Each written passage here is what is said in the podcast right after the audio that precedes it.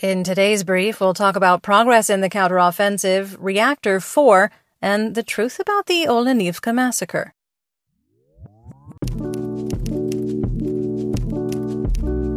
I'm Linnea, and today is Wednesday, July 26th, 2023. You're listening to the Ukraine War Brief podcast, where we bring you up to speed on the war in Ukraine in about 20 minutes or less. For no particularly good reason yesterday, I accidentally published unedited audio instead of a finished episode. The error has now been corrected, and we hope you enjoyed the unintended behind the scenes special. Thank you for your understanding. Let's get started with the news from Ukraine from the front. Russian forces have retreated from their positions in Andriivka, south of Bakhmut in Donetsk Oblast, according to the General Staff of the Armed Forces of Ukraine, or GSAFU.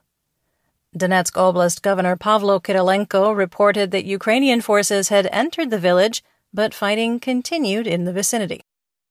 Earlier in July, Russian forces were pushed out of their positions near Orikhovo Vasilivka. They attempted a counterattack in the area, but were unsuccessful. Ukrainian forces were also able to advance in the direction of Staromayorsk. According to Ukrainian military spokesman Colonel Serhiy Cherevati, conditions are being set to drive Russian forces out of Bakhmut. The GSAFU reported on the 25th that in the previous 24 hours, Ukrainian forces had killed 600 occupation troops and destroyed 30 artillery systems, 13 armored combat vehicles, and 14 UAVs. The day before, Ukrainian forces reportedly killed 660 Russian soldiers and destroyed 11 tanks, 13 armored personnel carriers, 17 artillery systems, and an air defense system. Russian losses are at this point unsustainable, and the loss of artillery systems is particularly devastating. Colonel Yevgeny Vashinin, commander of Russia's Leningrad Regiment, which is formed primarily of conscripts from St. Petersburg, died from wounds acquired in Ukraine on July 14th. Apparently, the Leningrad Regiment had attempted to rescue a Russian Storm Z unit that had become encircled, and it didn't go well. Ukraine Special Operations Forces Aerial Reconnaissance Unit tracked down a Russian Triad electronic warfare station near Bakhmut, and Ukrainian artillery destroyed it, along with eight other targets, including artillery pieces and armored vehicles. The Ukrainian 38th Separate Marine Brigade reportedly destroyed a Russian Ka 52 Alligator attack helicopter using a man portable air defense system called a MANPAD on the morning of July 25th. Russian forces have spent weeks trying to recover ground on the islands around the Ukrainian bridgehead across the Dnipro River, but the counterattacks were reportedly predictable and resulted in substantial losses. Ukrainian fighters claimed they'd eliminated multiple commanders, which was ultimately substantiated by a short interview clip published by Russian sources in which a Russian soldier confirmed that his platoon, company, and battalion commanders had been killed in Ukrainian strikes on command posts. Russian analysts assessed that the bridgehead was too far from the main Russian base, and opportunities for Russian troops to attack were limited.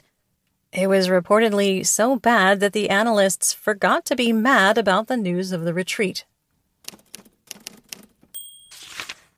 Moving on to the home front, Donetsk Oblast Governor Kyrylenko reported that Russian forces attacked Kostiantynivka with cluster munitions that Russia continues to deny using, killing two children and injuring at least five people, including two more children. Two people were killed in Tokarivka during attacks on Kherson Oblast in the afternoon of the 25th, according to Kherson Oblast Governor Alexander Prokudin. Russian forces shelled communities in the Sumy Oblast, firing over a hundred rounds at Bilopilia, Krasnopilia, Khotin, Yunakivka, Velika Pisarivka, Nova Sloboda, and Seredina Buda on July 24th. There were no reports of casualties at the time of recording. In its July 25th intelligence report, the UK Defense Ministry noted that Russia appears to be showing less restraint in striking Odessa and other areas in the southern parts of Ukraine, ever since the expiration of the Black Sea Grain Initiative, saying, quote, between August 2022 and June 2023, when the Black Sea Grain Initiative was still in force, Russia generally refrained from striking civilian infrastructure in the southern ports. Since Russia failed to renew the deal, the Kremlin likely feels less politically constrained and is attempting to strike targets in Odessa because it believes Ukraine is storing military assets in these areas. End quote. Quick question. Does this mean that Russia believes Ukraine is storing military assets in the Greek consulate? I mean, it was among the buildings damaged in recent missile strikes on Odessa. Ukrainian President Volodymyr Zelensky held a meeting of the Supreme Commander in Chief Staff, after which he announced that military and security leadership is considering a response to Russia's attacks on agricultural infrastructure and cultural sites, and ways to unblock the Black Sea grain corridor. When the Kakhovka hydroelectric power plant and dam were destroyed by Russia, the flooding devastated farms and farming infrastructure throughout the region, and officials, experts, and farmers say Ukrainian agriculture could suffer long term damage. According to the Security Service of Ukraine, called the SBU, Yevhen Murayev, a former leader of the now banned pro Russian Nashi party, was charged with high treason for using his media empire to disseminate pro Russian propaganda. Let's move on to the temporarily occupied territories. The Ukrainian Air Force launched 17 drones at military targets in Crimea, all of which the Russian Ministry of Defense, or MOD, claimed to have shot down.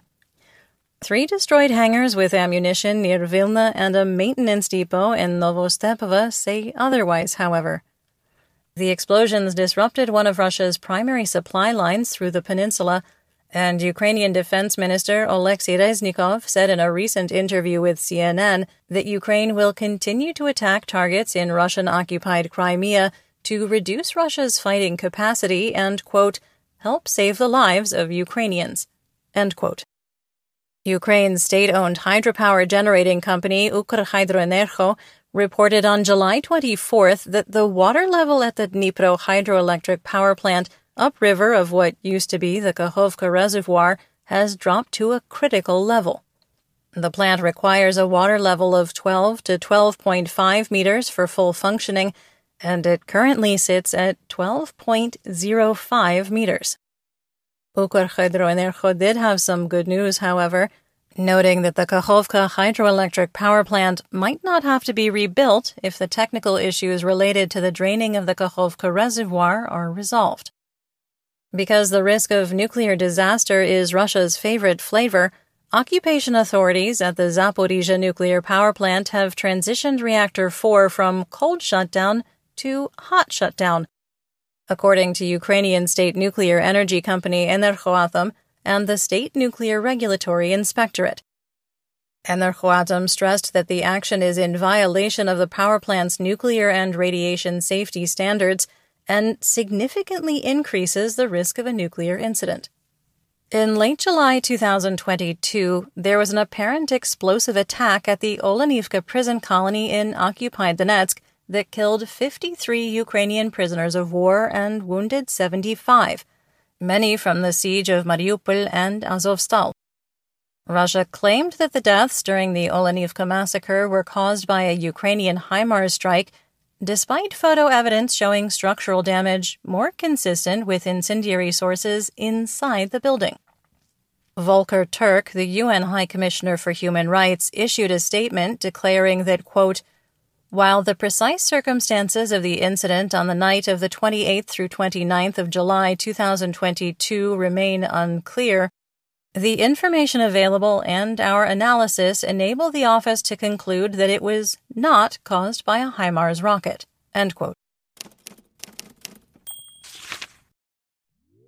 If you're enjoying the episode, please rate us and leave a review on whatever podcast platform you're listening on. If you have any questions, comments, or concerns, please feel free to reach out to us via email at social at borlingon.media. That's B O R L I N G O N dot media. Speaking of remaining unclear, let's talk about the Russian Federation and occupied Belarus. New intelligence indicates that Russian President slash dictator Vladimir Putin was, quote, paralyzed and unable to act decisively, quote, during PMC Wagner leader Yevgeny Prigozhin's baby coup, despite Russian security services, called the FSB, warning at least two to three days in advance that the rebellion was possible.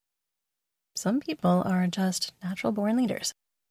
Military recruitment is going really well for Russia, so well that on July 25th, the Duma, that's the Russian parliament, approved laws raising the maximum conscription age from 27 to 30, increasing the penalty for evading a military medical examination from 3,000 rubles to 25,000 rubles, and banning conscripts from traveling abroad after receiving a military call up.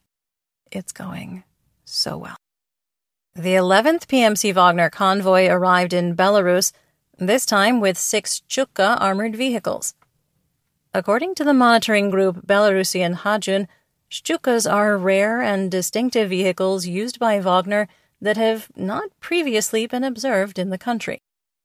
Putin and the illegitimate self declared president of Belarus, Alexander Lukashenko, have stepped up their information operations against the West, according to the Institute for the Study of War, alleging that the Ukrainian counteroffensive is failing and that Wagner is somehow a threat to Poland. There is no indication that Wagner fighters in Belarus have the heavy weaponry necessary to mount a serious offensive against Ukraine or Poland without significant rearmament, as it was a condition of the Putin Lukashenko Prigozhin deal ending the armed rebellion that Wagner surrender such weapons to the Russian Ministry of Defense. Wagner forces in Belarus pose no military threat to Poland or Ukraine for that matter until and unless they are re equipped with mechanized equipment. Some assessment here. Even if Wagner were re equipped and attacking Poland didn't trigger Article 5 with NATO, Poland's military is incredibly professional equipped with modern Western weaponry and trained to NATO standard. Perhaps most importantly, Poland would have massive air superiority. If Wagner were to cross the border into Poland, they would be wiped out in less time than it took them to capture Rostov back in June. And that's assuming they made it across the border in the first place. Russian media reported a third UAV struck Moscow on Monday, a helicopter style drone without any explosives.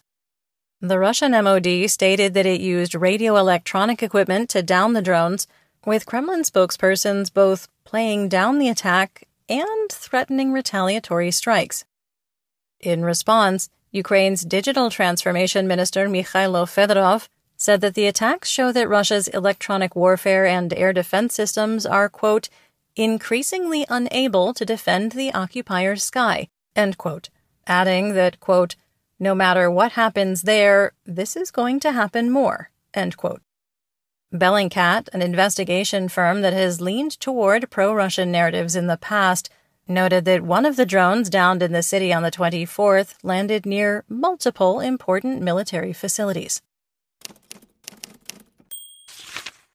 In European news, Lithuania's main port Klaipeda could ship 10 million tons of Ukrainian grain, but the logistics of getting the cargo to the Baltic coast remain complicated. The Lithuanian State Defense Council approved a military aid plan for Ukraine worth 220 million US dollars over the next 3 years, including both lethal and non-lethal aid, military training, and repair of military equipment in Lithuania. European Commission President Ursula von der Leyen announced on July 25th that the EU had paid out another 1.5 billion euros, that's about 1.65 billion US dollars, in financial aid to Ukraine under the macro financial assistance package, an 18 billion euro package that is dispersed monthly. Poland is reportedly demanding that the EU extend the overland grain ban, to which President Zelensky responded, quote, Our position is clear. Blocking land exports after September 15th, when the relevant restrictions cease to apply, is unacceptable in any way. We are in contact with all interested parties to find a solution that will suit everyone. Let's talk about the news worldwide. U.S. Secretary of State Antony Blinken said in a recent interview with CNN that Ukraine has succeeded in recapturing roughly half of the territory initially taken by Russia during the invasion though he emphasized that Ukraine still has a, quote, very hard fight ahead of it and it would take time. Chinese exports of dual use goods to Russia have increased significantly over the past year, according to Politico particularly drones and ceramics used in body armor. The imports were reportedly carried out through companies that had been created specifically to conceal trade activities. While some Chinese companies claim to have severed ties with Russia, Politico's investigation suggests they continue to trade with Russia through third parties and shell companies.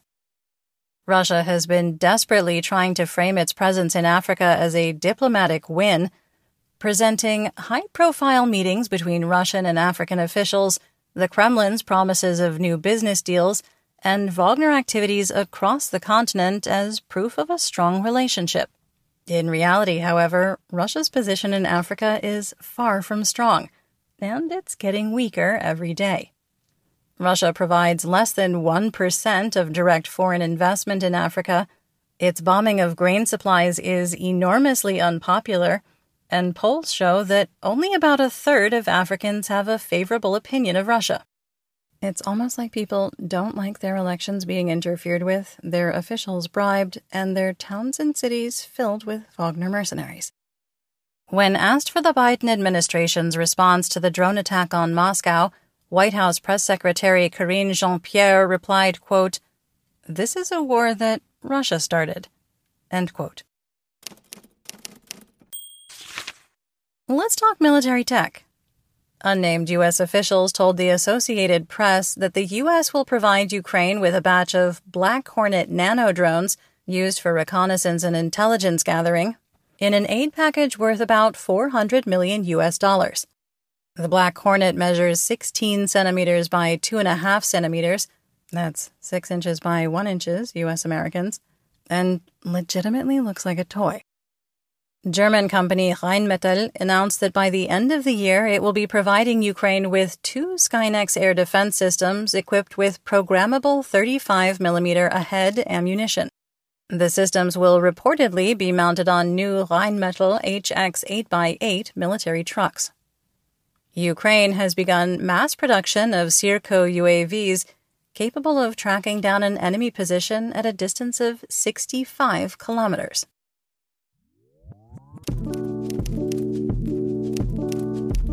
That's the brief for today. Remember to check your sources and don't fall for propaganda. Join us on YouTube and TikTok for more Ukraine content and live news reports. And please consider supporting our work on Patreon. You'll find those links in the description as well. We'll be back tomorrow with more updates. Until then, stay safe, everyone.